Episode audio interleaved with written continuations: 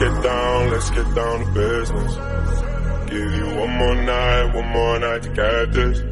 We've had a million, million nights just like this. So let's get down, let's get down to business. Let's get down, let's get down to business.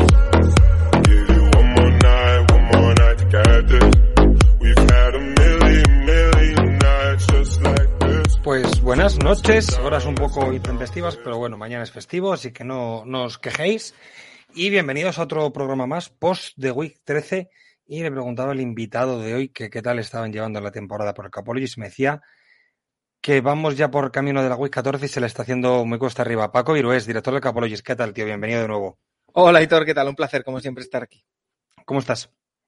Pues lo que te comentaba un poquito, eh, semana casi 14 de la temporada y no te lo negaré y no se lo negaré a la gente. Ando bastante cansado, eh, Claro. con sueño por la vida, pero, pero también te decía que en cuanto me paro a pensar, muy contento por cómo está yendo todo, muy contento también por la temporada que estamos viendo, que hay algunos aspectos negativos que, mm, que no están tan bien, como por ejemplo tanta lesión, que ahora hablaremos Sí. también de lo que pasó anoche en el partido del, del Monday Night, pero en general contento, contento es la, la palabra, el progreso es eh, satisfactorio y, y la verdad que todo muy bien. ¿Cómo me alegro, Paco? Yo ya te lo he dicho alguna vez por Twitter y demás, y te lo digo también aquí. Enhorabuena a ti a todo el equipo, porque sois unos fenómenos, sois, hablo en lo personal, mi podcast prácticamente cabecera.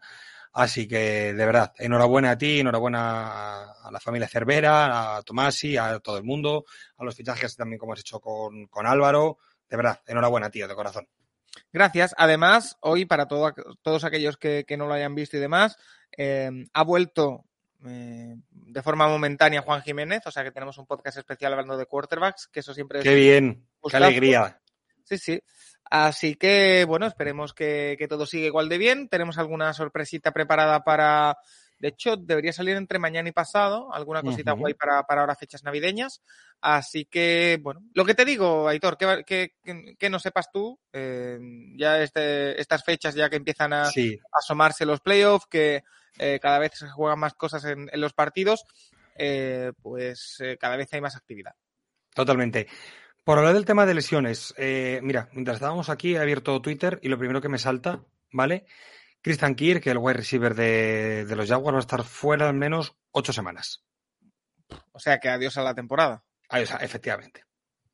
Ocho semanas son, Bueno, Eh, llegaría, llegar a llegaría a Super Bowl. Super Bowl. claro, pero está fuera. Y me decías también le- el año de lesiones que estamos teniendo y el partido de anoche, el- la victoria por 34-31 de los Bengals, ¿no? Lo que iba a ser uno de los duelos de, de quarterbacks del año. Fíjate, ya no solo lo de Joe Barro, que ya prácticamente se nos ha olvidado, sino es la lesión.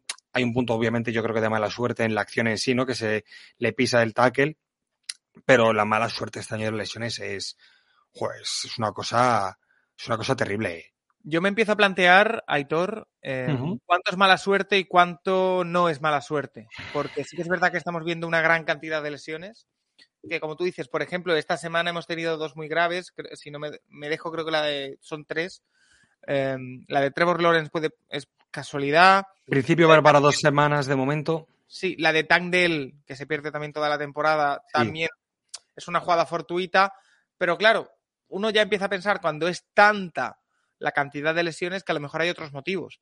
Hablo de mala preparación física, de lo que siempre hablamos de, de que cada vez están más reducidas las pretemporadas, de eh, y ya no sabes en qué fijarte. Yo me, la de Lorenz es evidente que es mala suerte y, esperemos que, que se queden esas eh, dos semanitas y, y que vuelva a jugar cuanto antes, porque además los Jaguars son uno de esos equipos que, que en este punto de la temporada, además, eh, son de los que apetece ver por cómo están Sí. jugando y por la cantidad de buenos resultados que están sacando. Pero eh, la lesión de Christian Kirk también, la de Minka Fitzpatrick, eh, no sé, eh, es una temporada frustrante para, me atrevería a decir, Aitor, que la mayoría de aficionados a la, a la NFL, porque mm, ahora mismo así de primeras se me ocurren pocos equipos que estén escapando de las lesiones eh, más o menos graves. De hecho, los equipos que están escapando son los que están mejor, porque se me ocurre San Francisco, se me Ujú. ocurre Filadelfia, Baltimore. sí, Baltimore, se me ocurre, si no me equivoco, Miami. eh, Sí. Y en. Chiefs, y en Chiefs de momento tampoco tenemos bajas Bueno, sí, claro, la de Nick Bolton, que parece que ya está para, para volver. No es, no es una super mega estrella del equipo. No es, el Claro, es, un gran jugador, pero no es, obviamente no es un Claro, no es un nos Kelsey. ponemos, nos ponemos a hacer cuentas y eh, esto es un dato que tiro así, ¿eh? A lo mejor en 20 equipos, un jugador top 5 del equipo está lesionado de, Puede ser, de severa gravedad. puede ser. Entonces, Puede ser. A mí lo de, estas, lo de esta jornada me ha dejado también bastante preocupado la cantidad de, de conmociones que ha habido. Porque el domingo vi un listado, el domingo por la noche además vi un listado de la cantidad de jugadores que iban a ser, que iban a pasar el primer protocolo de conmoción el miércoles eh, y no, te- no recuerdo el dato. Lo mismo eran 8 o 10 jugadores, ¿eh? Eh, Vimos las imágenes de Terry Henry el otro día. eh, también llegamos a este punto de la temporada con los jugadores ya un pelín justitos de fuerzas, Sí. golpes y quizá un poquito más a destiempo. bueno, todo juega, todo juega. El caso, Paco, vaya partido tuvimos anoche. Vaya cierre de, de No sé de jornada y de todo, vaya. Em, ¿Te esperabas esta versión de los Bengals? Pues no, la verdad que no. Eh, sí que es verdad que vamos a repetirnos un poquito, pero evidentemente el partido está eh, marcado por esa lesión de Trevor Lawrence. Es evidente, es, es- es la noticia del partido. Aunque sea en el último, en los Sí, últimos que del el partido. titular del partido es ese. Sí. Pero más allá de eso, eh, hay que fijarnos y mucho en el partido de Jake Browning. Es que eh, yo no sé si tú te lo esperabas, Aitor, No. pero ver a Jake Browning, y leo textualmente, ¿eh? 32 de 37, 354 yardas, un touchdown, cero intercepciones. Yo era algo que, que era lo último que esperaba del día de ayer. Lo último. Por, cor- por corregirte, es un touchdown de pase y hace otro de carrera. Bueno, sí, estoy leyendo números de pase, pero sí. Eso es. El que lo completa todavía, quiero decir. Eh, Es que lo digo precisamente para más Inri aún. eh, era lo último que me esperaba del partido de ayer. Porque además eh, llegaban unos Jaguars que si ganaban, eh, empataban en el número uno de la AFC, unos Jaguars que venían lanzados, un equipo que con Doug Peterson y Trevor Lawrence y, y compañía, Ridley, Kirk y, y, y Trevor Walker y todo, parecen este año un equipo fiable, o los, de hecho, me atrevo a decir que son un equipo fiable. Llegan los Bengals que parece que ya habían abandonado la temporada, que Jake Browning, eh, bueno, está ahí porque no tienen otro, y se hace ese partido.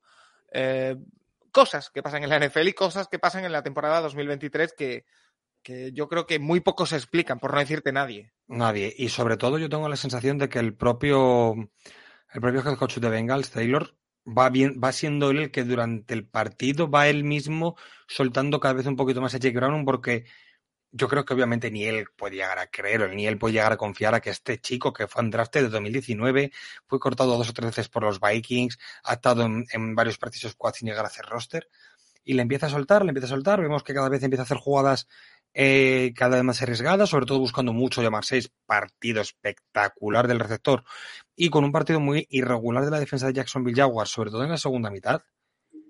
Y joder, es que al final lleva a su equipo a la victoria, tío. Es que eh, además eh, todos tenemos a Zach Taylor por un buen gestor de grupo, pero no por un entrenador que tenga un ataque demasiado variado ni demasiado mm, bueno, no, es un genio ofensivo, o al menos eso no, no lo parece o no lo ha parecido con, con Joe Burrow. Yo, eh, por ejemplo, mira, ahora que hablábamos de, de Juan Jiménez, Juan Jiménez se ha pasado dos años o tres años, el que es muy fan de, de Joe Burrow, eh, soltando fuego por la boca cada vez que hablaba de Zach Taylor, porque el play calling no era correcto, porque no había variedad. eh, y mira, por lo pronto, a ver, es una muestra muy pequeña, solo un partido, pero Jake Browning eh, es no el único responsable, ni mucho menos, porque, por ejemplo, Jamar Chase hace un partidazo tremendo también, eh, pero es gran parte responsable Zach Taylor y Jake Browning de lo que vimos ayer. Así que, oye, Completamente. eh, chapó por los Bengals porque de verdad yo después de lo de la lesión de Joe Burrow yo les daba la temporada por, por perdida, pero ahí están, a un partido, si no me equivoco, de- del puesto de Wildcard, eh, con Steelers y Browns Correcto. Eh, cayéndose un poquito. Sí que es verdad que creo, y te lo voy a mirar justo ahora en directo, que creo que el calendario de Bengals eh, es Pues complicado. mira, te lo tengo aquí delante ahora mismo. Ahora van contra. Van dos partidos en casa contra Colts y contra Vikings, ¿Mm? dos fuera contra Steelers y contra Chiefs y acaban con tus Browns. Me parece complicado. Sí. Me parece complicado. Sobre, salvo, bueno, no, es que te diría que todos los equipos, ¿eh? porque son equipos que están peleando por playoffs todos ahora mismo. Sí, sí, sí, sí. Eh, quizá los Vikings son el único equipo que, que yo veo más asequible ahora mismo. Pero en su división, pero en su, en su conferencia están peleando por el playoff. Sí, sí, no, no, peleando están, pero quizá van, van más Sí, en bajada el puesto de quarterback y demás. Pero, pero sí, son un equipo que, mira, eh, no pensaba que estuviese enganchado ahí y que mira lo que cambia en esta liga, eh, Aitor, un solo resultado. Quiero decir, han pasado de poder estar 5-7, si hubiesen perdido, que un 5-7 era pues prácticamente decir adiós, a un 6-6 que estás ahí. O sea, ¿Y ahora que- qué? Eso te quería preguntar. ¿Y los Bengals ahora qué? A ver, yo creo personalmente que no les va a dar, Yo creo que tampoco. pero están ahí. Es decir, en una AFC en la que mm, hablaremos luego de- del resto de equipos, pero donde yo creo que los Browns van hacia abajo, muy a mi pesar. Donde yo creo que los Steelers eh, no creo que vayan para arriba. Mm, O sea que. Van a no estar ahí como todos los años. Sí, el- que pueden estar rondando el 50%. Sí. Unos Chargers que yo creo que ya los descartamos aunque ganasen esta semana. Unos Sí. Riders que, eh, dos derrotas seguidas, para mí también están un poquito fuera de esa competición. Correcto.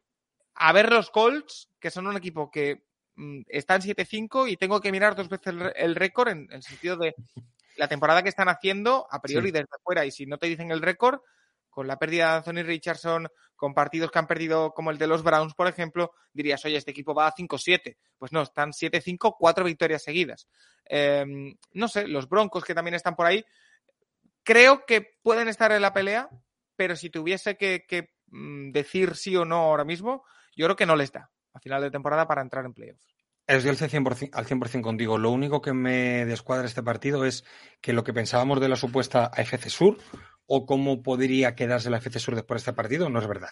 Se le ¿Por complica la vida a Jaguars, ¿eh? Claro, porque ahora Jaguars está a un partido tanto de Texans como de, como de Colts, con cruces entre ellos todavía que les quedan este mes. Es que, es que eh, la semana pasada, eh, yo no sé cómo lo veías tú, pero en el Capologist lo comentamos, con esa victoria de, de los Jaguars sobre los Texans, decíamos, bueno, pues los Jaguars, evidentemente no al 100%, pero han dejado prácticamente sentenciada la- esa división. Pusieron tierra de por medio suficiente como para dejar la división encarrilada. Pues no. Pues, no, pues efectivamente no. Derrota, eh, lo que se viene a llamar que han plantado un huevo. Sí, Pero- totalmente. Totalmente. Em, eh, no es el primer huevo que plantan este año los, los Jaguars, siendo un buen equipo, ¿eh? Recuerdo el de San Francisco, pero bueno, eso no, no creo que sea plantar un huevo, simplemente que se vieron ampliamente superados. Eh, y creo que había alguna derrota, creo que también divisional, ¿verdad? Contra Pues Colts. eso te, eh, no, contra Texans pierden de 20, Pues mira. 37-17. Y pierden también contra Chiefs. Bueno, es que la, la derrota de Chiefs y la derrota de San Francisco me parecen lógicas. O sea, no eh, puedes perder contra ellos. En week, en week 3 con lo que eran Texas, en week, en week 3 perder de 20, No, no. Eso sí, eso sí, eso sí, eso sí. Pero bueno, eh, yo sigo teniendo bastante confianza en ese equipo. ¿eh? A- a- reitero, a ver qué tal Trevor Lawrence, porque siempre hablamos del quarterback centrismo y de todo esto, pero creo que en este caso es clave. Quiero decir, eh, Total. si los Jaguars quieren hacer algo que yo creo personalmente que están en disposición de pelear por hacer algo en la FC, eh, tiene que estar Trevor Lawrence. Si no, mm, Y cuidado los próximos dos partidos que tienen, que ahora van a Cleveland la semana que viene. vaya, Y después reciben a los Ravens. ¿quién va de quarterback en, en Jaguars? Que no lo tengo. eh, Pues eh, eh, el chico que jugaba anoche, que le estoy viendo que llevaba el dorsal 3, pero no sé cómo se llama. Beathard. Beathard, ¿no? Sí. Eh, Beathard, eso es. A ver, pues se va a enfrentar en teoría una de las mejores defensas de la liga la semana que viene. A ver qué tal. Sí, desde luego, desde luego. Pero ahora mi- fíjate, ahora mismo por depth chart, eh, Trevor Lawrence aparece con la Q. ¿Mm? No aparece No, todavía como. Pero bueno, yo creo que va a ser out. La semana que viene va a ser out seguro. Bueno, pues habrá que esperar todavía, ¿eh? Queda mucho tiempo hasta el domingo. Sí, Pero, pero lo lógico, por lo que vi las imágenes, que no podía apoyar el tobillo, ese tipo de esguince son dos. sí, y, semanas. Y, y tiene un punto hasta cómico, entiéndeme, no la lesión, pero eh, que le tienen mucho tiempo, son como 10 minutos andando hasta el, hasta el vestuario, que no le sacan en carrito. Hemos estado, mo- estamos viendo cada, casi un carrito por partido que le sacan y a Lawrence le va ahí el pobre apoyando. Y que te digo una cosa. Yo creo que poner a jugar a un jugador que esté tocado del tobillo, no. eh, Si tienes que elegir un rival, no, es- no eliges la defensa de Cleveland. No, no eliges a Miles Garrett. Bueno, Garrett está tocado y va a estar tocado lo que resta de temporada, así que no nos sorprendamos si baja su- sus evolumentos, como ya le vimos jugar peor en el partido de esta semana ante Rams, porque tiene el hombro, tiene daño estructural y él dice Ajá. que sigue jugando. Pero eh, la defensa de Cleveland mete bastante miedo a los quarterbacks y, y yo no lo pondría a Trevor Lawrence. ¿eh? Si me está escuchando alguien de Jacksonville, oye, aguantarle una semanita, que no pasa nada. La semana Sí, que es- viene, no hay problema. De hecho, esas. Entiéndeme lo que te voy a decir, ¿no? Y con todo el respeto a tus Browns. Es más asequible ganar a los Browns sin Trevor Lawrence que ganar a los Ravens. Sí, sí, sí, sí, está claro. Pero también te digo, eh, yo no arriesgaría a Trevor Lawrence en ninguno de los dos no, ni mucho menos, ni mucho menos, ni mucho menos. Ninguno de los dos. Antes de pasar al siguiente partido, Paco, vamos a saludar a la gente aquí por el chat. Está Chris, Chris eh, muy buenas, Raitos con Nocturnidad y Alevosía. Eh, David Jiménez de Foreigners, que nos saluda, dos fenómenos. Buenas noches, crack. David, un abrazo. ¿Alguna Y vez nos- has, grabado tan tarde, Aitor? ¿O has emitido tan tarde? Mm, Emitido tan tarde, no, grabar sí. Eh, grabar y luego emitir, o sea, y luego coger solo el audio y tal con alguien de México seguro, emitir no. Y aún así estamos casi 10 personas en directo entre todas las plataformas, ¿eh? O sea que... Bien. Se nota que nos- mañana es fiesta. Yo, trabajo igual, pero se nota que mañana es fiesta, ¿eh? Por lo menos, pero la gente que nos está viendo, y si, y si madrugan como tú o trabajan como tú, les está dando igual. eh, nos, dice, nos dice Flucas 111 que Charis y Raiders es difícil que pueden llegar. Sí, es verdad. Sí. Y Rolly nos dice que a ver qué son estas horas, efectivamente. Pues, ¿qué le vamos a hacer? Yo soy muy nocturno, Aitor. Yo te lo sí, yo también. Yo también. Eh, de hecho, me cuesta mucho levantarme, eh, más que acostarme. Eh, ¿Sabes lo que me está pasando a mí este año? Estoy descubriendo la faceta de levantarme un poco temprano y ver los partidos. Me gusta mucho porque tengo la sensación de que aprovecho más el día, pero siento que me defraudo a mí mismo porque yo he sido toda la vida muy nocturno. Y es como que sí, estoy cómodo, sí, a las 10 estoy más despierto, pero que yo soy de los que duermen 3-4 horas o dos cafés y se pone en marcha. O sea, Yo es que, eh, mira, si duermo, la diferencia es, si duermo lo mismo, siete horas, pongamos. Si es acostándome a las 3 y levantándome a las 10, que viene siendo mi horario habitual, no es lo mismo que si me acuesto a las 12 y me levanto a las 7. Estoy Total. mucho más cansado si me levanto a las 7, habiendo dormido lo mismo. sobre todo No si sé. es fuera de tu horario. O- sí, sí, no sé decirte por qué, pero bueno, me he acostumbrado, biorritmos. En fin, cosas de, pues digamos, de, de la faceta podcast y sobre todo tú de la faceta tuya, tuya periodista también con, con todas las cosas que también de manera nocturna y demás, pues hombre, lo tuyo tiene mucho más lógica que lo que tenga yo que a las 9 de la mañana estoy trabajando en mi trabajo no, yo me acabo de terminar ahora de trabajar, o sea. Por eso, por eso. A ver, Paco, mis Kansas City Chiefs que perdieron en Green Bay por 27 a 19. Aquí mejor que hables tú, ¿no? Eh, porque yo lo que te puedo Nah. decir es que eh, yo pude ver a los Packers en el encuentro ante los Vikings. Esto era a principios de noviembre o finales de octubre. Creo que estaban 2-4 de récord y se pusieron 2-5 ese día. De hecho, estábamos juntos en directo de las Million Fantasy cuando entraste desde el Lambo. Sí. Eh, yo vi un equipo que eso pintaba muy mal. pero pero muy mal, sobre todo en, en ataque, y, pero también en defensa, con muchas penalizaciones, con muchos fallos de coordinación, que no movía las cadenas, que no era capaz de generar ni una mínima sensación de empuje, nada. ¿Ves el partido del otro día? Y son, son un equipo, los Packers, completamente distintos. Y creo que gran parte de esa, de esa transformación viene por el aprendizaje y por la labor de Matt LaFleur. Creo que hay que empezar a mirar Completamente de acuerdo. eh, positivamente, porque se habla mucho de que eh, el equipo de los Packers es muy joven, que es verdad, todos los receptores eh, están en De hecho, contacto creo que es el equipo con la media de edad más baja de la liga. y que menos gasta en receptores de la liga, si no me equivoco. Son todos contratos rookies, eh, o sea que imagínate. Y estamos viendo un equipo que, que- que le planta cara a los Chiefs, que sí que es verdad también, Aitor, que hay que plantear que, que era un partido de, de- típico de Lambo, en el sentido de nieve, viento, frío, Frío, que te dureza. que te condiciona, que están en Kansas, están acostumbrados a jugar a esas temperaturas, pero oye, siempre condiciona, ¿vale? Aún así, llega Green Bay y te casca esta victoria que yo creo que les legitima muchísimo dentro de la liga, que se colocan, si no me equivoco, en puestos de, de wildcard, Sí, que mm, llevan, a ver que lo tengo por aquí delante, tres victorias seguidas. Eh, me gusta. y, de esas tres victorias seguidas, una es a Kansas City y otra es en Detroit.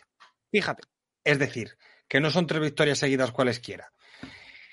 Por hablar de Chiefs, no sé. em, creo que em, yo en todas las crónicas que he estado escribiendo este año en Spanish Bowl, creo que siempre decía, bueno, este partido puede ser el siguiente ya en el que ataque, el ataque carbure. En este parece que hemos visto una jugada que parece como queriendo ver algo irreal. ¿Vale? Creo que Kansas City no es el equipo que tenemos todos en la cabeza de estos últimos años. Creo que además Kansas City lleva dos o tres semanas que se han mirado al espejo y se han visto que es un equipo de defensa y de carrera, de defensa y de carrera. ¿Cuál es el problema? Que la defensa está empezando a caer. Porque estaba siendo la primera parte de la temporada, ha sido una de las cuatro o cinco mejores defensas de la liga y ahora no, les está dando. El otro día Drew, Tranquil eh, con el protocolo de conmoción tiene que salir de partido, sale Cochrane que está más perdido que el barco la arroz porque es normal que esté perdido. Eh, la defensa empieza a sufrir mucho. Brian Cook, el safety, se lesiona el tobillo también. Y aunque Brian Cook no es santo de mi devoción, pero te altera la rotación de los safeties, te altera la rotación de la secundaria. Isaiah Pacheco, 18 carreras, 110 yardas, un touchdown. Mm. Vale, ¿por qué la última carrera de Pacheco es en la falta de 12 minutos del último cuarto? Porque al final tienes un quarterback que se llama Patrick Mahomes. Da igual. Ya, ya, pero no, lo estoy justificando, ¿eh? Estoy sí, sí. Motivos. Es que yo creo, Aitor, que mm, con los Chiefs, y a mí me pasa y me sigue pasando, ¿eh? yo, yo sigo pensando lo mismo. Es un poco lo que has dicho, tenemos en la cabeza el equipo que creemos que son más de lo que estamos viendo. Es decir, yo veo a los Chiefs y, si me ajusto a lo que veo, veo un equipo con problemas en ataque. Es, que es, una realidad. Pero yo pienso en los Kansas City Chiefs y pienso, que lo dije hace un par de semanas además, em, veo a los Lakers de los 2000, de Shaq y te lo, leí por, te lo leí por Twitter también, que lo pusiste. Que se ponen a jugar en playoff y te ganan el anillo. Y puede ser. Si es que puede ser. Y sobre todo en una FC que falta una dominación clara. Porque además el año pasado, si no me equivoco, no fue hasta tal punto, pero yo recuerdo que sobre todo el inicio de temporada de Kansas fue duro, ¿eh? Sí, se pierde con Colts al principio de temporada. Que Holmes no estaba fino, que le veíamos sobrelanzar, que, que cometía pérdidas que no solía cometer. Y al final empezó, salió de la nada Kadarius eh, Tony, empezaron a, jugar, empezaron a y ganaron el anillo. Pero el año pasado, aunque empezaron así, y creo que se está intentando justificar por parte de casi todos los que vemos en NFL eh, la, temporada de Kansas City. No, hay, muchísimo problema en el cuerpo de receptores. A mí, Rashi Rice, gustándome y pareciéndome que creo que puede ser un buen receptor, creo que es más la sensación de. No es un uno. Es que no es un uno. Y si tú te fijas en el mejor jugadas de Rashi Rice, son balones en la screen. Y jugadas de screen, en el 80% de los casos, no es mérito del receptor, es mérito del diseño de los bloqueos por delante. Y Rashi Rice no le hemos visto todavía, ganar balones en 50-50, no lo hemos visto hacer recepciones que tenga grandes manos. Puede ser un buen jugador, como un buen receptor 2, pero creo que no es un gran receptor. Al menos de momento. Oye, a lo mejor ganamos la Super Bowl con el 180 yardas, es que no lo sé. Es que pero en principio no. Es que eso está claro. Pero eso es, poner, eso es, hacerse trampas al solitario, Paco. Travis Kelsey es un Tyren. Por mucho que el receptor 1 en target. No, tú, tus wide receivers, no tienes un wide receiver claro. Y, el, y, Travis Kelsey, además, su año no es bueno, tampoco. Tuvo algunos buenos partidos al principio de temporada, pero su año tampoco está siendo bueno. Pero mira, ahí, ahí me interesa, porque eh, podríamos pensar, oye, la edad de Travis Kelsey, 33 años, está entrando en declive. Tú que has visto todos los partidos, entiendo que al detalle o más al detalle ¿Está siendo Travis Kelsey víctima del sistema o es que él ha bajado de manera individual su Él ha bajado. Él ha bajado. Yo no le veo con la explosividad con la que le he visto otros años. Le hemos visto a tener drops que no le hemos visto nunca. Creo que de verdad él está teniendo un bajón físico. Y Paco, tú ves muchísimo deporte también como yo. A los jugadores, o sea, el declive de la edad no es progresivo. El declive de la edad te pega, te pega de un día para otro y como se dice un poco vulgarmente, te pega el viejazo y se acaba.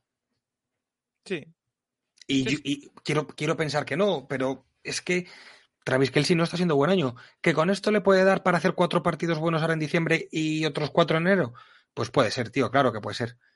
Pero yo, mis sensaciones son de momento muy malas. Y lo que, mucho, y lo que se me ha dicho de temporada, problemas de ricos. Soy, estos problemas de ricos, estos son problemas de primer mundo. Que podría ser verdad.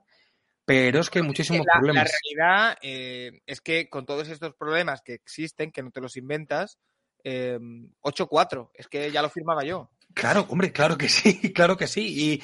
Y, con la sensación de que si llegas a la playoff, los que tienen miedo de... no, te quiere nadie enfrente. Eh, claro, pero aún así, tú, tú vienes de ser el, campeón, eres el actual campeón, y tu objetivo tiene que ser revalidar el título. Y ahora mismo no estás ni entre los cinco o seis mejores equipos de la NFL para mí. Ahora mismo no, pero claro, Vuelvo, vuelvo a la base de lo que te he dicho hace cinco minutos.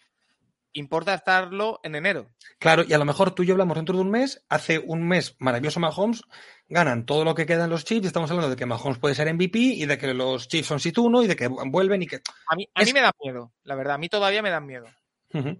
A mí me da miedo por el otro. Pero bueno, la semana que viene contra Búfalo. Que creo que a día de hoy Búfalo es juega, ay, juega mejor que Chiefs, creo.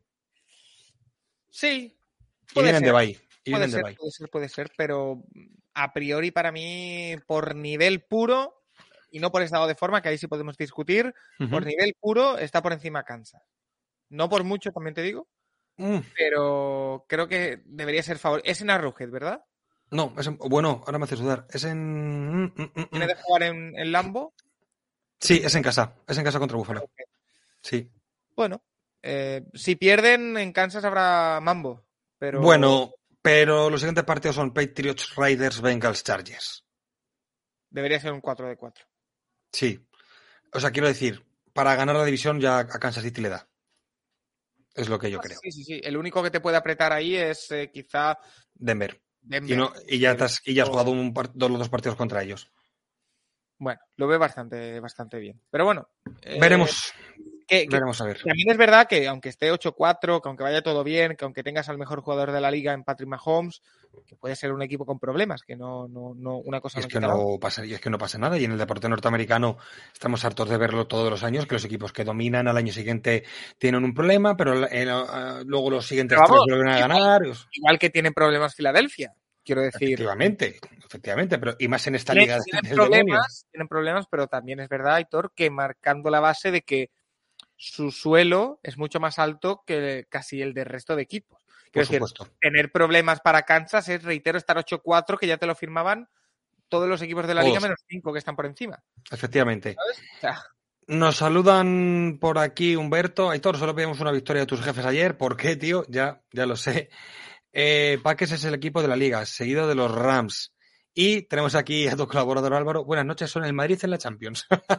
también, también es cierto, es verdad, todo para, para Álvaro. Que por cierto, no lo hemos dicho, el calendario de Packers invita a pensar eh, a que esta Que les- racha de victorias... que les, eh, que les puede dar y les da para seguir con la racha, ¿verdad? Dicho, dicho esto, perderán este fin de semana. Sí, sobre todo si lo decimos tú y yo a la vez. Son eh, Giants, Buccaneers, Panthers, Vikings, Bears. Son favoritos en los cinco que quedan. El de Buccaneers yo tengo mis dudas por motivos obvios. Pero, pero sí, sí, puede ser. puede ser. Em, venga. Está por aquí además Humberto, que es, de, que es de los Rams. Mientras Humberto se prepara su opinión, victoria por 36 a 19 de Los Ángeles Rams en el Sophie Stadium contra tus Cleveland Browns. Eh, creo que merecía la imagen, la miniatura que he hecho de Joe Flaco, porque yo sigo incrédulo que en prácticamente 2024 estemos hablando de que Joe Flaco hizo un muy buen partido fue un americano. Sí. En 7-5 tus, tus Cleveland Browns. Sí. Eh, sensación de mm, bajón. Son dos derrotas consecutivas. Además, dos derrotas consecutivas permitiendo anotaciones altas, más o menos con esa defensa. Sí. Cuéntanos. Mira, lo que te puedo contar es que eh, el partido del domingo contra Rams, evidentemente, lo vi eh, detenidamente, con más detenimiento que, que los otros partidos de la jornada.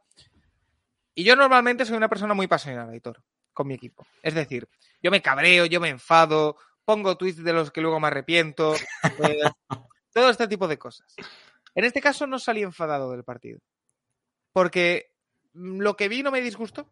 Es que simplemente los Rams me encantaron, sobre todo me fliparon en ataque. Me encantaron en ataque lo de Es Puka que yo creo que el otro día es el primer día que vemos a todos sanos. Pero sanos de verdad. Lo de Pucanacua es una cosa impresionante. Sí, Cooper Cup, que yo creo, personalmente, lo sabrá mejor Humberto que está en el chat, que ha llegado a un punto esta temporada, no sé, en el futuro, que ha asumido que es el 2.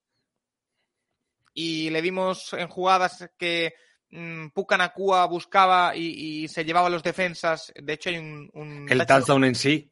que, y y es una ruta media de Cooper Cup que aparece ahí como, como el 2, como el 2. Sí, sí, sí. y, y- y le funciona muy bien. Matthew Stafford está jugando muy bien. Sí. Y por parte de, de Cleveland, se nota lo que te decía antes. Yo creo que eh, este equipo durante muchos momentos de esta temporada ha vivido de una defensa impresionante.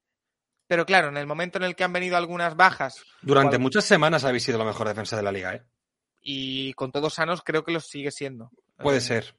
Pero Garrett, lo que te digo, el hombro se lesionó y, y no sabemos hasta qué punto está mermado. Está mermado 100%, pero no sabemos hasta qué punto. Um, y eso afecta, evidentemente, porque hemos visto partidos de Miles Garrett de, en el mismo partido, eh, bloquear un, un field goal, eh, hacer dos sacks, forza- eh, forzar un fumble, y eso lo pierdes, lo pierdes. Sí. Eh, si a eso le sumas que los Rams hacen un muy buen partido en ataque, reitero, me encantaron en ataque los Rams, porque además yo, y todo el mundo lo sabe, no es ningún secreto, soy muy fan de Son McVay, muy fan. De hecho, en esta dicotomía que yo siempre planteo, que yo creo que es un duelo generacional entre Shanahan Ujú. y McVay, yo soy de McVay, y, y fíjate que a mí Shanahan también me gusta mucho, pero soy de McVay. Y en cuanto a Joe Flaco, pues mira, va a sonar, o sea, es que mientras más lo digo, porque lo, lo he dicho ya varias veces esta, eh, en estos días, más duro me parece. Es que Joe Flaco, contra los Rams, jugó el mejor partido que ha jugado un quarterback de Cleveland Browns esta temporada. Y pero es que es como suena, ¿eh? Eh, y mira que yo he defendido a Sean Watson este año bastante sobre el campo, eh, que se entienda. Sobre todo el último partido que hace antes de... de- Con el hombro medio de esto, la segunda parte es brutal. Y Sí. yo he visto partidos de Deshaun Watson que son un 6, un 7, que me valen. Que no digo hoy tiene que. Me vale. Pero es que el partido de Joe Flaco le vi mover las cadenas, como yo no he visto mover las cadenas a ningún quarterback de Cleveland este año. Le vi con una tranquilidad y un decir, oye, es segunda y siete. Lo va a hacer. Sí, Y lo hace. No sé, era. A lo mejor por números no, pero era la sensación de, oye, un ataque que se mueve con seguridad. Un ataque que se mueve con fiabilidad. Que tú te paras a mirar después y evidentemente le falta juego de carrera. En, en el día de Ramsey tenía que haber corrido más, es evidente. Que la última mandarina, que es una intercepción, además de Sí. Josh Johnson, que, que duele más todavía. Porque ex de... de. Eh, ¿Es una mandarina? Sí, sí. Pero oye, reitero, es que lo que vi me gustó y es que no puedo hacer otra cosa que irme. La palabra no es contento, pero no me fui enfadado, como me he ido otras veces que, que ha perdido. Por ejemplo, la, la semana pasada en, en esa derrota eh, sí me fui un pelín más enfadado, la verdad, en, ese, en ese partido que, Contra Broncos. Contra los Broncos. Pero bueno, em, sí que es verdad que, que miras el calendario y creo que, igual que hemos dicho que Bengals va a estar en la lucha, yo creo que Cleveland también va a estar en la lucha. Sí, Porque- porque mira, os queda Jaguars, Bears, Trevor Lawrence. eh, mm, Texans, cuidado, y Jets y Bengals. Uf, Bears y Jets son dos partidos que teóricamente tienes que ganar. muy, muy obligatorio. El de Bengals también tienes que ganarlo. Siento el- decírtelo. Voy a eso. El de Bears y Jets los tienes que ganar. Sí, El de Jaguars, si no está Trevor Lawrence, es ganable. El de Texans, vamos a darlo por perdido. démoslo por perdido. ¿Vale? Te la juegas en el de Bengals. Sí. Porque si contamos una victoria contra Jaguars y las dos obligatorias son 10, Yo creo que con 10 partidos en la FC estar dentro. ah, yo creo que algún equipo con 10 se queda fuera. Puede ser también. Con 10 estás dentro y estás fuera. ¿Me explico? Pero Para tendrías. cerrarlo, 100, para cerrarlo 100%, tienes que tener 11. Sí, y- pero 4 de 5, uff. Claro.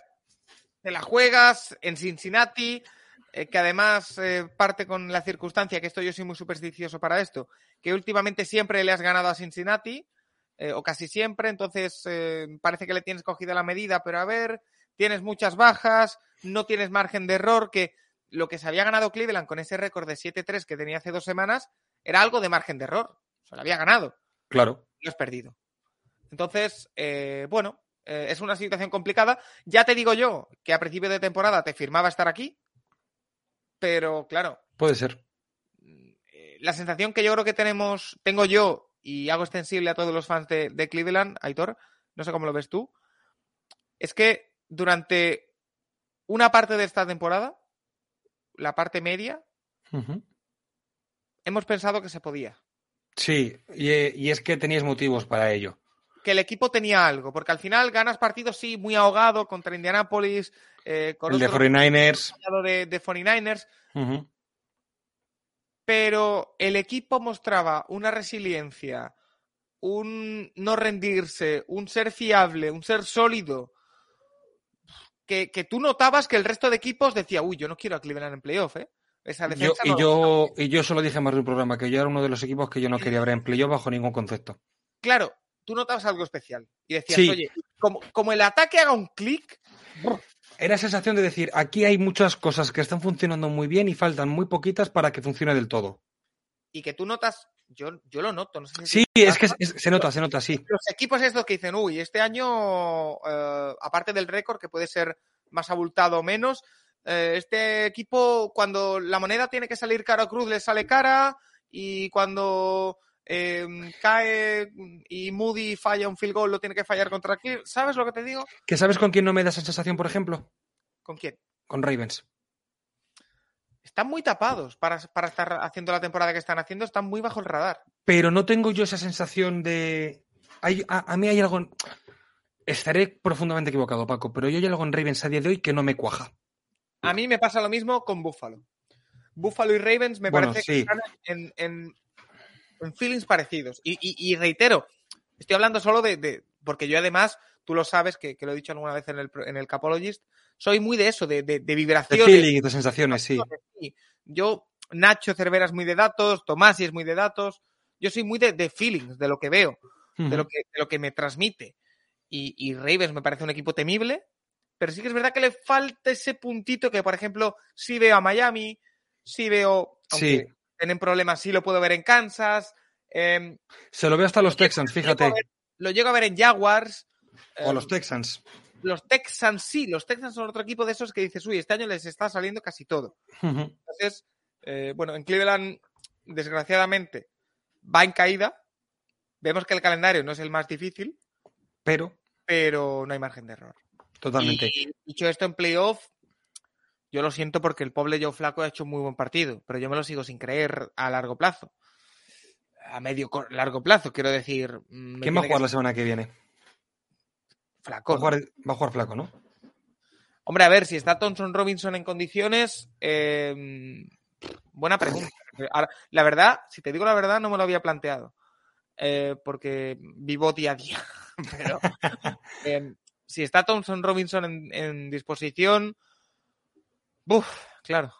Yo entiendo que jugará flaco, pero, pero no lo sé, la verdad. Puede ser. Mira, nos has dicho Humberto. Los Rams llevan dos equipos, entiendo que partidos redondos. Esta fuerza ha tenido un año increíble, muy cierto. Una clave ha sido la vuelta de Kyren Williams, otra gran realidad, porque son dos grandes partidos de Kyren Williams. Son McVay ha dado un paso de gigante como un monstruo de entrenador. Yo creo que ya lo teníamos todo claro que era un monstruo de entrenador. Y Paco, el partido de Flaco después de meses sin jugar fue increíble. Abrazos, cracks. Lo que hemos dicho. Sí. Más o menos lo que, lo que hemos dicho. Mira, Bueno, es verdad que hablando de Cleveland, lo último, eh, Sí. últimamente se le puede correr muy fácil a Cleveland, ¿eh? O sea que, según leí en la estadística, era el equipo que más yardas por partido recibía en los últimos tres o cuatro partidos, empatado con Filadelfia. Eh, Uy, Entonces, bueno, Desconocías ese dato, qué curioso. sí, lo leí, lo, lo vi en la, en la transmisión del partido. No, no recuerdo exactamente el partido, el- o sea, el dato, pero sí que vi que era con Filadelfia y me, me chocó, la verdad. Pregunta, ¿pero no veis a la mar de MVP? ¿Hablamos del MVP? Venga.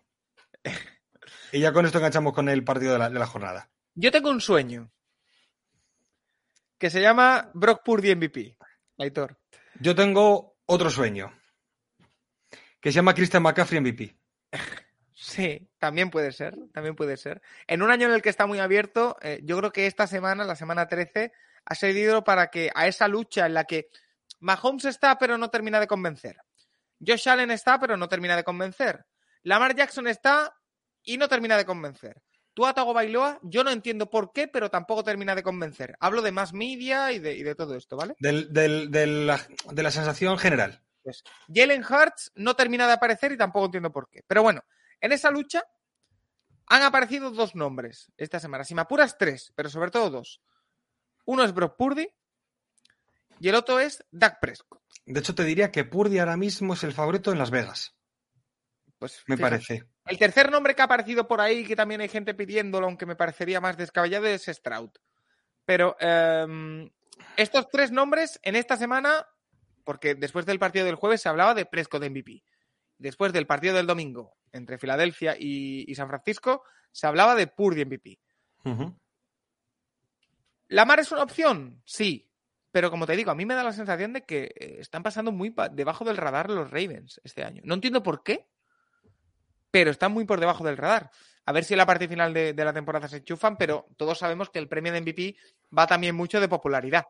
Por supuesto. Entonces, Va también mucho, no todo, y sobre todo va enfocado a la figura, suele ser, en creo que son en los últimos 15 y 16 premios, al quarterback de mejor récord. ¿Vale? Es una realidad porque la NFL lo da así, porque lo vende así. Ahora, joder, es que a lo mejor es el año de no dárselo a un quarterback. Sí, pero claro, eh, aparte de McCaffrey, que también. ¿Y Tariq Eh, Hill? eso es, te iba a decir. Es que si me apurabas, es que si no estuviese lesionado y fuese a bajar números, es que yo metía en la conversación a Miles Garrett. Yo lo metía. Sí, por- pero es otra.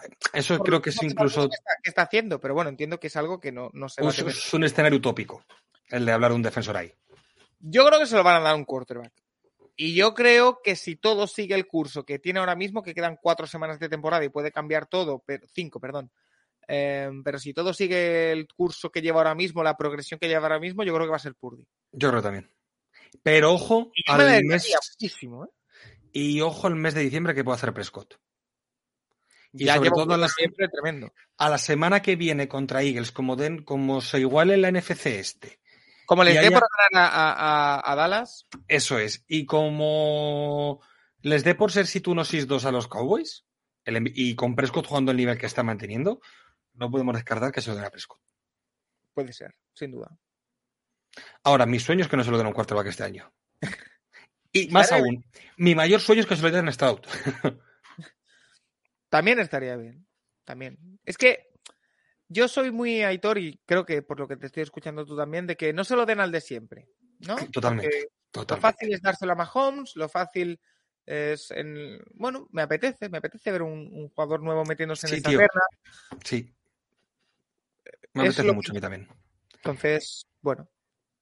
Hablemos del puñetazo en la mesa que han dado los Niners, ya que estamos hablando de Brock Purdy, McCaffrey y Oh. compañía. Lo único que están, hay un par de comentarios en el chat que dice David Jiménez, habláis de Purdy, obviamente. Soy de 49ers, pero no veo a Purdy.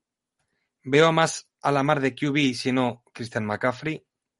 Y dice David que por méritos quizás debería ser McCaffrey, pero es improbable que la NFL se lo dé a un no QB. Correcto. Es que esa es la realidad. Es que lo que pasa con San Francisco y lo que ha pasado en este partido es que si a un equipo que está teniendo relativamente suerte con las eh, lesiones, que lo hemos dicho antes, que eh, sí que es verdad que tienen alguna baja en defensa, pero en ataque tuvieron a un par de jugadores tocados, pero el resto están todos ok. Si ese ataque que está funcionando tan bien, que tiene un quarterback que lo está gestiona- que es gestionando ese ataque tan bien, que podemos hablar si es eh, culpa del sistema o no, pero bueno, el entorno siempre ayuda a un quarterback y Purdy Pero también. la, la realidad es la que es y Brock Purdy está jugando muy bien. Este ataque, que está funcionando tan bien, llegas a Filadelfia y le sumas a Divo Samuel, que no estaba apareciendo en toda la temporada, eh, apaga y vámonos, dale el título. Sí. O sea, ya está. es que ya está. Es que yo dije en octubre, antes de las tres derrotas seguidas, que también, fíjate lo, lo, lo gafe que soy, que no veía a ningún equipo en condiciones normales ganando a San Francisco en un partido. A un partido. Pero es que, pero aunque pierdas tres partidos, puede ser, puede seguir siendo igual de verdad. A 6 de diciembre te puedo volver a decir, y que me perdone David, por ejemplo, que estamos, que no los quiero gafar de nuevo, que no veo a un equipo en condiciones normales. ¿eh? No hablamos de un partido en el que se lesione Purdy o, o que pase cualquier cosa, una nevada, ¿sabes? En condiciones normales, ahora mismo no veo a ningún equipo de la NFL ganando a San Francisco un partido. No lo veo. Yo tampoco. No lo veo. Y creo que por méritos, en todos los Power Rankings creo que se merece que Eagles siga en el 1, por récord y por tal. Eh, Pero yo lo de los Foreigners el otro día, fíjate, en el partido eh, salió la estadística de que fue el primer, el primer cuarto peor de la historia de Shanahan con menos 6 yardas totales. sí. Vale, a, ra a, raíz de eso son seis touchdowns seguidos. Sí. Yo la sensación de... La sens volvemos a las sensaciones de saber que en cada drive digo, es que esto va a acabar en touchdown. No sabía cómo, no sabía quién le tocaba, no sabía si iba a ser un balón a la Atlanta, Divo Samuel si iba a ir corriendo 80 yardas, yo no sabía si iba a ser un balón a, a la Sim, a Kittel, yo no sé si iba a ser una explosividad de... McCaffrey, bueno, yo no sabía quién iba a ser, pero yo sabía que esa jugada iba a acabar en touchdown y que los Eagles iban a ser incapaces de pararlos. Los linebackers fallaron una cantidad de, de, placajes tremendos. A los cornerbacks les dieron el día. Los safeties no sabían si quedarse atrás o salir al blitz. Los tenían, o sea, jugaron con ellos como, como, como si juegas tú con un niño pequeño al fútbol. O sea, sí. hicieron con ellos lo que quisieran. Y tengo la sensación de que si vemos este partido diez veces, nueve vemos este escenario. Yo, si, si fuese aficionado de los 49ers, yo lo único que haría de aquí a final de temporada es rezar todo lo que supiese para que este equipo se mantenga sano. Completamente. Ya está. Porque lo tienes. Es que lo tienes. Sí, sí. Lo tienes. Tienes el equipo para no diré llegar a la Super Bowl porque eso es muy aventurado y hay muchos. Yo siempre digo que el mínimo exigible de estos equipos es final de conferencia, porque a luego un part... a un partido, luego ya sabemos que esto puede ser caro cruz. Para y... volver a estar en final de conferencia, tienes el equipo, además sobradamente, y para ser favorito en final de conferencia, sea cual sea el rival. Completamente. Mantente y si llegas a una Super Bowl, eres favorito igualmente. Mantente sano. Y está. No puedo estar mal de acuerdo. Y dicho lo cual, y en los Eagles ponemos una alerta roja, no se la ponemos, les dejamos en stand-by hasta el partido de Cowboys. Es que, mira, me gusta esa última opción, la de mantener en stand-by hasta el partido de Cowboys, porque claro, me parece un equipo tan bueno San Francisco que me parece que lo que le hizo a Filadelfia se lo podría hacer a cualquier sí, sí, a los Cardinals, a quien sea. Perdona Álvaro, está por aquí. Entonces, quiero ver qué tal contra Dallas. Porque Filadelfia es un equipo que esta temporada ha jugado muy bien, que tiene elementos muy interesantes en ataque y en defensa, uh -huh. pero que también ha ido un poquito con el gancho en algunos partidos. Entonces, si consigue una victoria, mira, no te digo ni que tenga que ser convincente, con que consiga una victoria contra Dallas, todo está bien, tenemos 11 victorias, estamos ahí tranquilitos y ya veremos en playoffs si damos esa marchita más que quizás les falta con respecto uh -huh. al año pasado. Si pierden, yo creo que sí que tenemos que empezar a, a, encender alarmas. Y a mí me apetece que ganen los Cowboys para que se desate el caos en la NFC. Tengo ganas de que se desate el caos, que de repente pueda haber una sí. jornada que los Lions sean situno y alguna cosa de estas. Si gana Dallas, eh, estaríamos sin duda ante una NFC que parecía de dos y que sería de tres.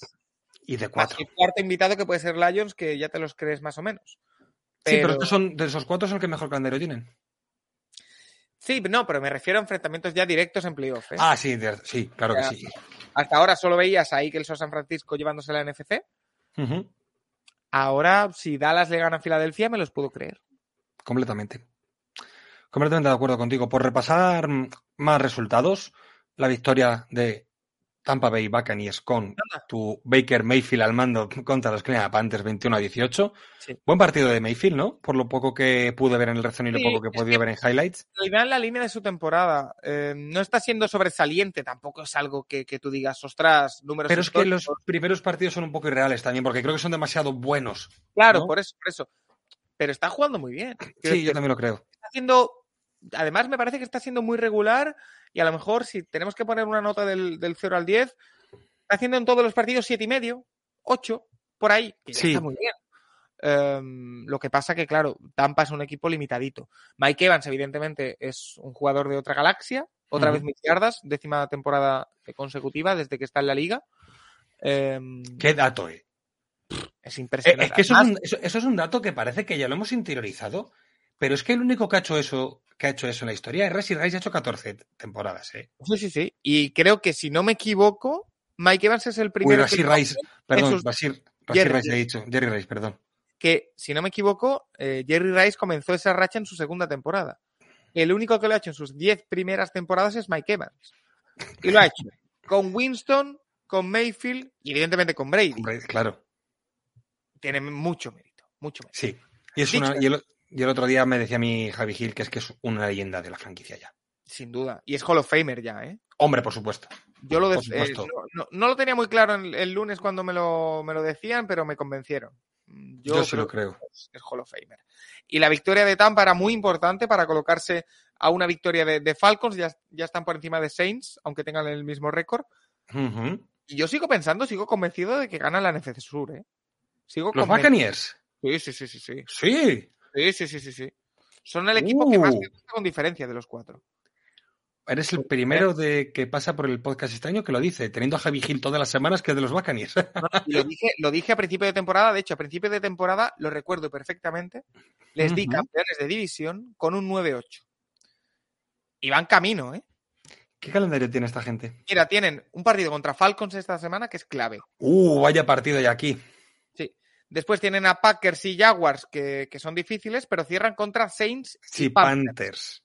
O sea, tres de los cinco que les quedan son divisionales. Sí. Y creo que esos tres lo- los van a sacar. Y Son- yo creo, que, con- y yo creo que con- que con esos tres lo tienen. Y que entran con 8-9. Sí, yo dije 9-8 a principio de temporada. No tengo el calendario de, de Atlanta por delante, a ver si lo busco rápido. Lo tengo por aquí yo. Mira, los Falcons este fin de semana van obviamente contra Tampa Bay y luego van contra Carolina. Colts, Bears, Saints. Son similares, calendario. Sí, sí, sí, porque también son tres duelos divisionales lo que quedan a Falcons. Tienen un partido difícil eh, como el de Colts, yo creo. El de Bears es más asequible. Mm, Bueno, puede ser clave el partido de este fin de semana. Lo es. Yo sigo, sigo pensando que, que se lo llevan el Tampa. O sea que esta victoria era clave. Si, si hubiesen perdido, estaban fuera. Pero, pero creo que sí, creo que están ahí. Y que además, ya eh, cerrando el tema, Mayfield ha demostrado esta temporada que es un quarterback titular de la NFL. Y yo no puedo estar más contento. Sí, yo creo que también. Y yo creo que puede ser un buen quarterback titular para este ti- tipo de equipos que necesitan quarterback transición. Sí, y que a lo que- mejor puede pasarle, que no digo que vaya a pasar, pero podría pasarle, el caso es parecido a lo de Jared Goff. Que Jared Goff llegó a Pues mira, no es, no es descartable que entre que, la sema- que en dos años se vaya un equipo que quieran tener de Goff transición. llegó a Detroit como parte del intercambio de Matthew Stafford y como quarterback de transición. Sí, sí. La primera temporada no fue buena, recuerdo, y a partir de la segunda despegó. ¿Quién nos dice que no estamos ante un Mayfield que gane confianza este año, que está jugando ya bien y que el año que viene empiece a jugar mejor todavía y se meta en la primera mitad de quarterback de la liga? Puede ser y que entres en algún entorno más competitivo de lo que tú esperabas, que las cosas funcionen mejor de lo que podías esperar. Me parece un muy buen ejemplo de Goff. No, no, fíjate, no me voy a parar yo a pensarlo así y puede ser, ¿eh? Puede ser. Fíjate. En fin, vamos a repasar resultados rápidos. Sí. La victoria por 45 a 15 de Miami en Washington, poco que comentar aquí. La victoria de los Falcons, decíamos, de por 13 a 8 contra los Jets, que obviamente con, yo siempre digo que contra los Jets te cuesta anotar un touchdown, pero si pones un touchdown en el partido te vas a llevar el partido porque ellos no van a ser capaces. Han cortado, han cortado a Tim Boyle eh, después de Bueno, después de poner como titular el partido del Black Friday, que me lo tragué el partido del Black Friday, Heitor. Y yo, yo. tranquilo. Mira, con la mano en el corazón lo digo y lo siento. ¿eh? es probablemente uno de los partidos más aburridos sí. que yo he visto completos en mi vida. Porque yo soy muy de. Durante eh, el domingo veo Red Zone. Porque al final tengo que estar enterado de todo y tengo que picotear de todo. Y al final es el formato que más me gusta a mí y con el que más disfruto y que, y que más me sirve para informarme para lo que necesito el lunes en el, en el programa. Pero cuando veo partidos completos, de los que yo he visto completos, es que probablemente el peor. Juntos- si no por Miami, la, la diferencia. O sea, mira, sí que es verdad que hubo esa jugada de retorno eh, al final de- del segundo cuarto, pero vaya. Pero ya está. Y es casi más anecdótico que otra cosa. Sí. Sí, sí, sí. Em, los Lions ganan 33 a 28, a 28 perdón, en Nueva Orleans a los Saints después de ponerse a 21-0 en 7 minutos. Sí, este partido eh, lo vi un poquito con el rabillo del ojo y me sorprendió el resultado final. Porque yo Sí. cuando vi el 21-0 digo, bueno, ya está. Ya está. acabó. Además, era la sensación de que este partido ya no lo, ya no ibas a ver en el red zone hasta el tercer Correcto, cuarto, que te correcto. vas a enterar ya de que iban 42-14 y poco más. Eso es, eso es. Pero, Pero, pero bueno, yo los Saints, em, yo fui uno de esos que se creyó que iban a hacer algo más este año. De hecho, creo que les llegué a dar, no sé si 13 o 14 victorias. Un Lonzo de... Sí, sí, a principio de temporada, sí, sí, no sé por qué. Fueron estas apuestas arriesgadas. De hecho, mi Super Bowl, la que yo di a principio de temporada, es Dolphins 49ers. Vale, sí, está bien. Pero metías a los Saints. No, ni mucho menos. No, no, no, no. No, no, pero no sé, me parecía el mejor equipo de lo que era, la idea que yo tenía de Carr en la cabeza, pero nada, nada, nada de nada. Termina. No me terminaba y no me termina. En la victoria de 24 a 10 de Arizona Cardinals en Pittsburgh, un partido con la tormenta que... Para un huevo, ¿eh? Sí, eh, fíjate, yo decía la semana pasada que tenía Pittsburgh semana corta, porque jugaron el domingo contra Arizona en casa. Juegan este jueves en casa contra Patriots. Yo decía que iban a ganar los dos y que con ganar uno más de los cuatro que les quedaban ya estaban en playoff con 10 victorias. Y fíjate, DJ Watt tocado, Kenny Pickett lesionado, no sabemos para cuánto. Se les ha truncado la temporada en una mala tarde de, de tormentas en Pittsburgh. Ya. Y que además eh, Arizona es un equipo que desde que está Kyler Murray a mí me está gustando bastante. De hecho, yo dije ayer en el programa que creo que acaban fuera del top 5 del draft, Arizona. Porque ahora que- ahora- un par de partidos. Ahora están 3-10. Ahora está en el tercero. Deberían ganar un par. Eh, o si no están Sí. fuera del top 5, están en el 5. Quiero decir Están que no, van- 3... no van a coger un quarterback. Con esto me refiero. No sé Eh, qué decirte. Y, y conforme a Pittsburgh, lo he dicho de Cleveland, y para ser ecuánime y que la gente no se me enfade, pues pienso parecido de Pittsburgh. Eh, creo que en general la FC Norte, más allá de los Ravens, eh, va en caída. Sí, Los bueno, ya están caídos y ganaron y, y han sacado un poquito la cabeza, pero creo que, como he dicho antes, no, no les da. Pero Pittsburgh y Browns, desgraciadamente para mí, eh, tiene pinta de que ambos van en caída. puede ser. Así que, Ahora, aún así, nos quedan unos duelos de, de AFC Norte terribles, ¿eh? como siempre. A mí me da la sensación, eh, Aitor, cada año de que los Browns juegan 10 partidos divisionales. Sí.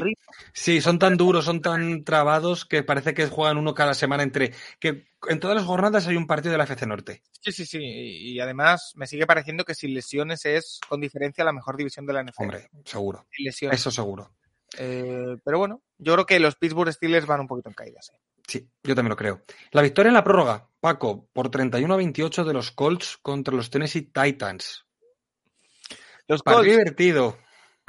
ese extraño elemento. Los Colts.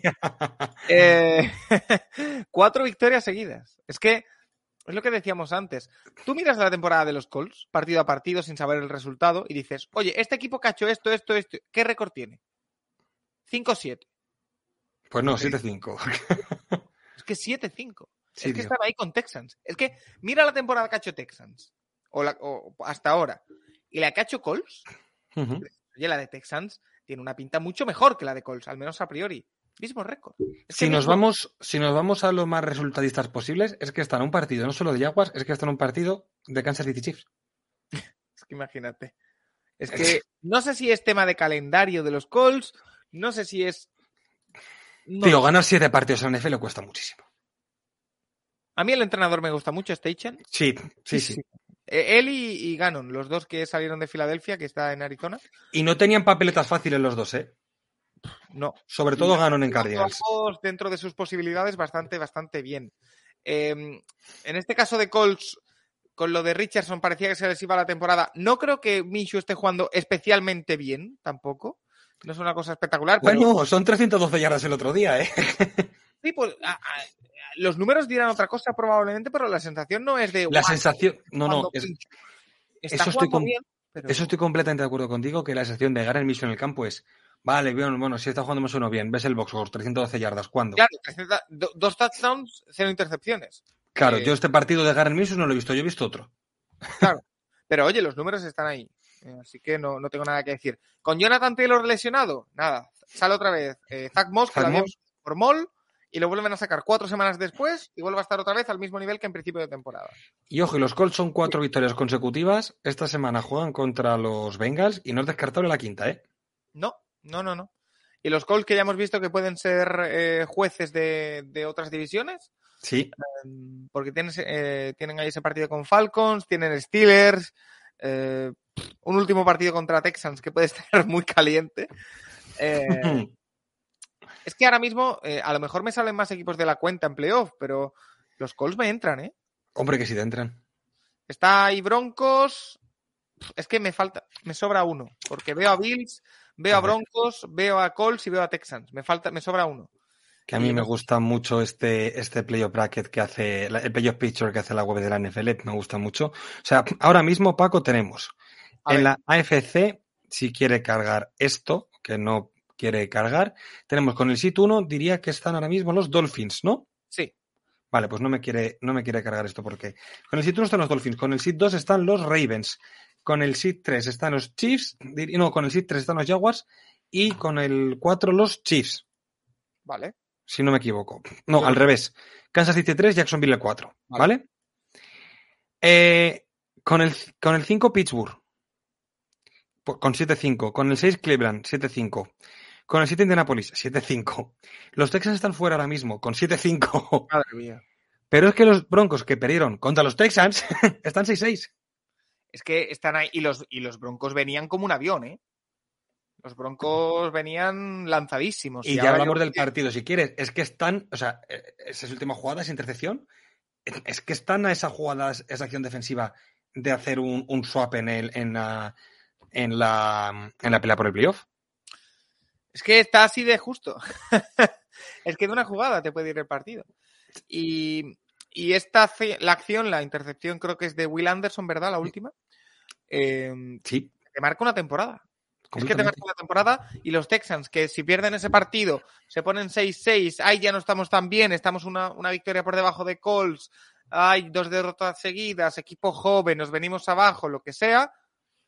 Es lo que hemos dicho antes, demuestran que esta temporada hay algo ahí. Y que en el, Completamente momento, de acuerdo. en el momento en el que tienen que hacer una intercepción, la hacen. Entonces, está complicado el asunto, la, verdad, no, no, Joder, no sé. está complicado. Qué mesito tenemos. Eh, terminamos de, de repasar, bueno, la victoria por 22 a 17 de los Texans frente a los Denver Broncos. El 6 a 0 de los Chargers y los Patriots que Partido no... de tenis, partido de tenis. Em, creo que el dato es desde el año 38. 38, sí, no, eh, ha perdido tres partidos encajando menos de 10 puntos. Eso es, 85 años sin ver esta causística, Eh, y no Y- lo a ver, ¿eh? seguramente. Y por último, la victoria del jueves en ese partido loco del Thursday Night Football de los Dallas Cowboys frente a los Seattle Seahawks. Dallas, Dallas. Dallas. Dallas, es que, mm, bueno, a mí este partido me gustó de Dallas y es un poco lo que hemos dicho antes con Filadelfia. La victoria de, de Dallas el jueves ante Seattle y la derrota de Filadelfia el domingo ante San Francisco me deja a ambos equipos en la misma situación. Sí, Stand-by a ver qué pasa el domingo y a ver qué vemos. correcto. Estoy A ver 100% si contigo. sorpaso Dallas o no. Y yo era, yo por... era de los, de los que pensaba, perdona, yo era de los que pensaba a principio de temporada que el proyecto de Dallas estaba cerquita de agotarse. Eh, pero Uy, pues yo era de los otros. Yo, de hecho, les di ganando la NFC este. Yo era de los que pensaba, uy, este equipo, si alguien, si tengo que dar una decepción, doy Dallas. Con respecto a las expectativas que hay. Sí, Después también te digo, ya ha salido el rumor que tengo la sensación que sale todos y cada uno de los años, sea quien sea el a que lo adivino. Si no llegan profundo en playoff, eh, pueden cambiar. McCarthy fuera. Es que lo recuerdo desde, desde Garrett. Desde Sí, sí. Garrett. Los últimos tres años de Garrett eran, si no llegan profundo en playoff, a lo mejor cambiamos de entrenador y al final no cambian. Y, Pero, cambiaron de entrenador cuando se les acabó el contrato. Y que mantengan a McCarthy, que lo está haciendo bien. Sí, más, y de hecho, fíjate que se les ha ido Kellen Moore de coordinador ofensivo y están jugando bien en ataque. Es que tienen armas.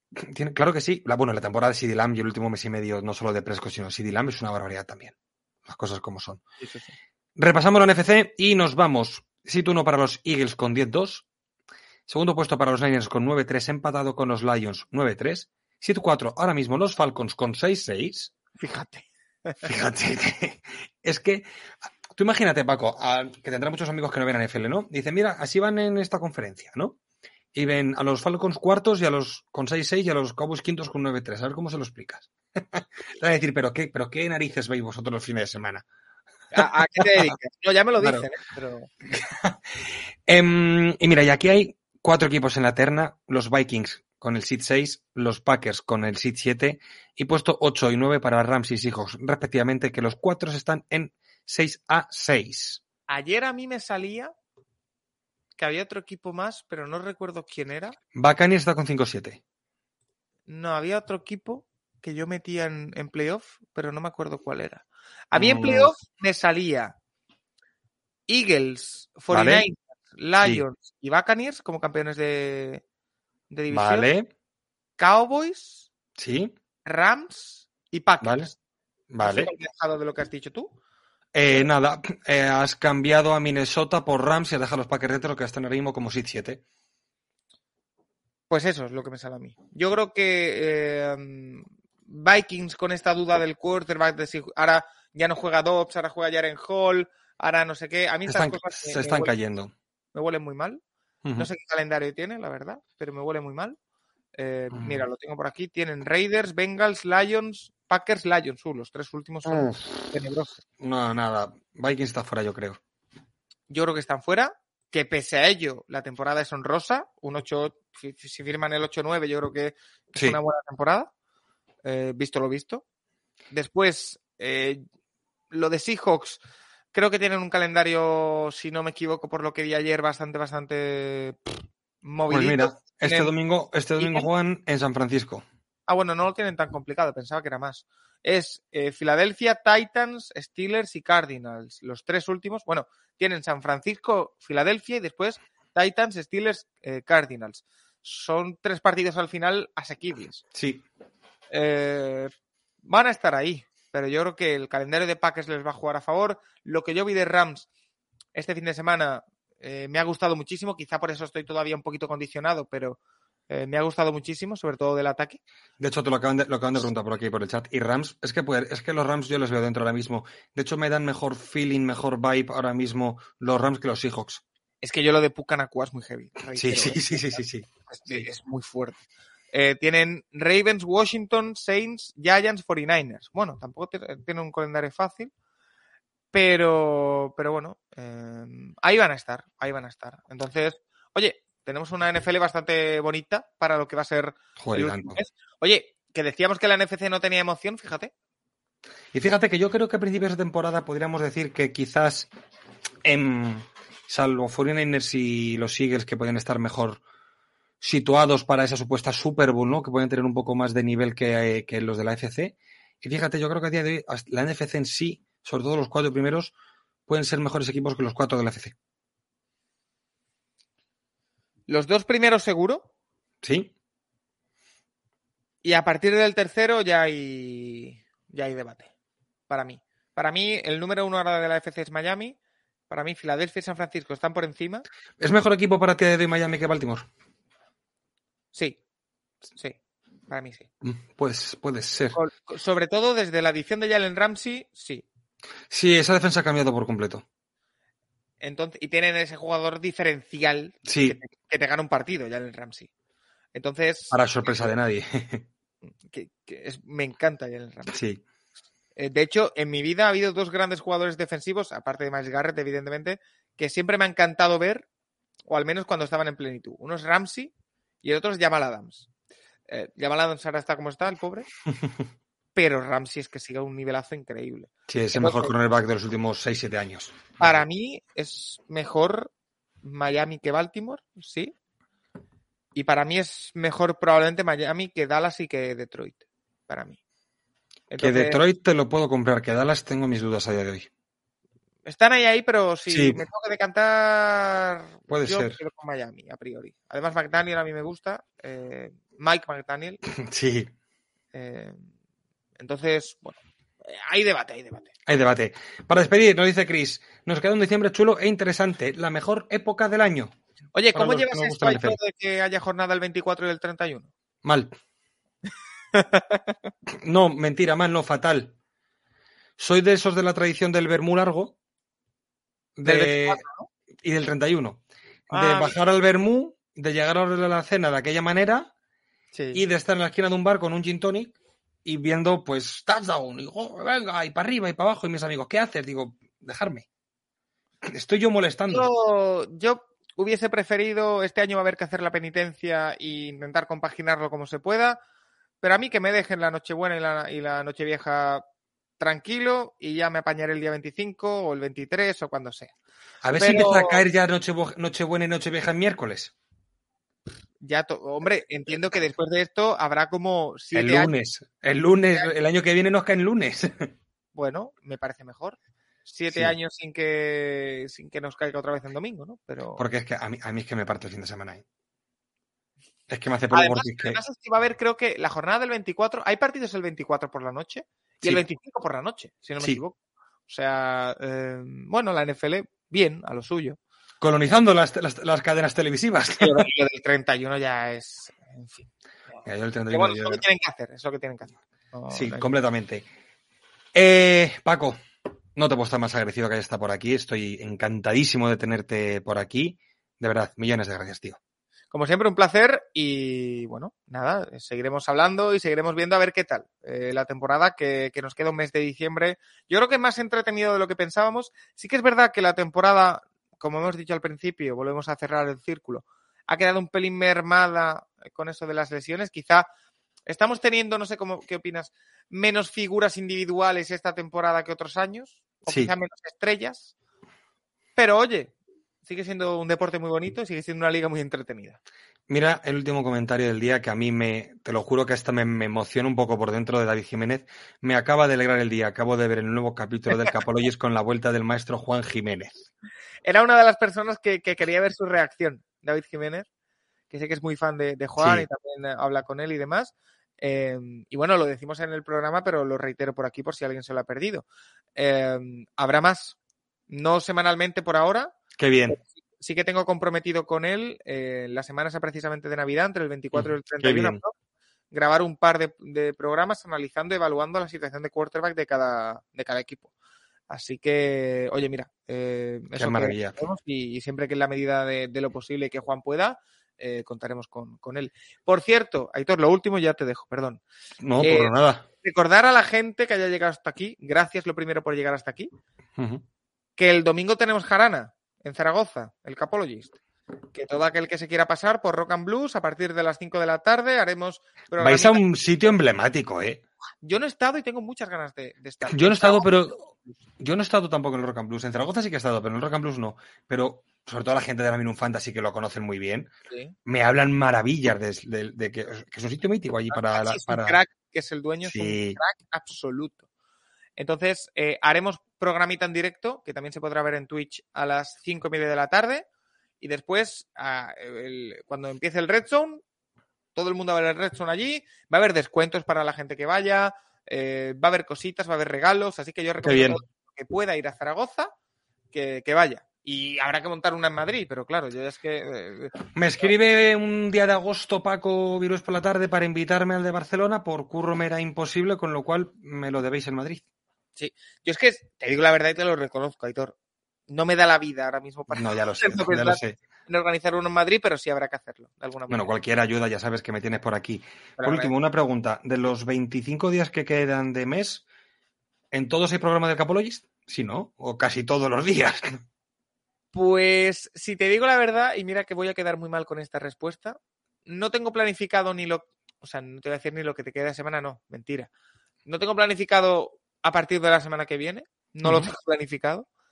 Pero sí te puedo asegurar que entre los programas que tengo apalabrados con Juan, alguna sorpresita que me comentaron ayer que otras personas también quieren volver a hacer alguna cosita.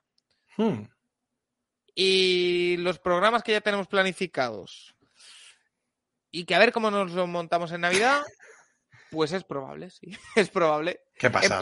En playoff, ya sabéis que sí, que siempre hay casi un programa diario entre una cosa y otra. Em, así que sí, porque no, no, no te digo los 25 de mes, te digo los 55. Eso te iba a decir, contando con ya con enero. de febrero. Em, no quiero pensar tampoco mucho en ello, Aitor. La verdad, no te agobies. Porque. no te agobies. en, en fin. De hecho, pensar, yo sé de los que cuanto más piensa en eso, peor. Es decir, prefiero mañana, o sea, esta semana que toca esto, esto, venga, pum, para adelante, no lo pienso. Por eso te digo que no tengo planificado más allá del evento de Zaragoza. Lo pienso igual que tú y de verdad que para mí eres un, tú y todo el proyecto del Caporo sois unos referentes, de verdad os, os admiro y os tengo muchísimo aprecio a todos. Esta es tu casa siempre que quieras, Paco, y muchísimas gracias. Por estar aquí. Un placer, como siempre, estar aquí y hasta la próxima. Que habrá próxima, seguro. Eso es. Al resto, mañana, programa de Los Raritos del College con Alberto y Oscar hablando del desastre del comité con. Sí. Y el jueves tenemos previa. Eh, la tengo cerrada, no puedo confirmarla porque Javi Gil no va a estar, no puede, pero la tengo cerrada. Y tengo cerrado también el programa del martes que viene. Así que todo el mundo atentos a redes y nos vemos por aquí. Paco, despide esto. Pues eh, nada, Editor, un placer. Y todos a seguir escuchando y viendo y siguiendo y todo a Raritos del College. Hala, hasta la próxima, chao. Chao a todos.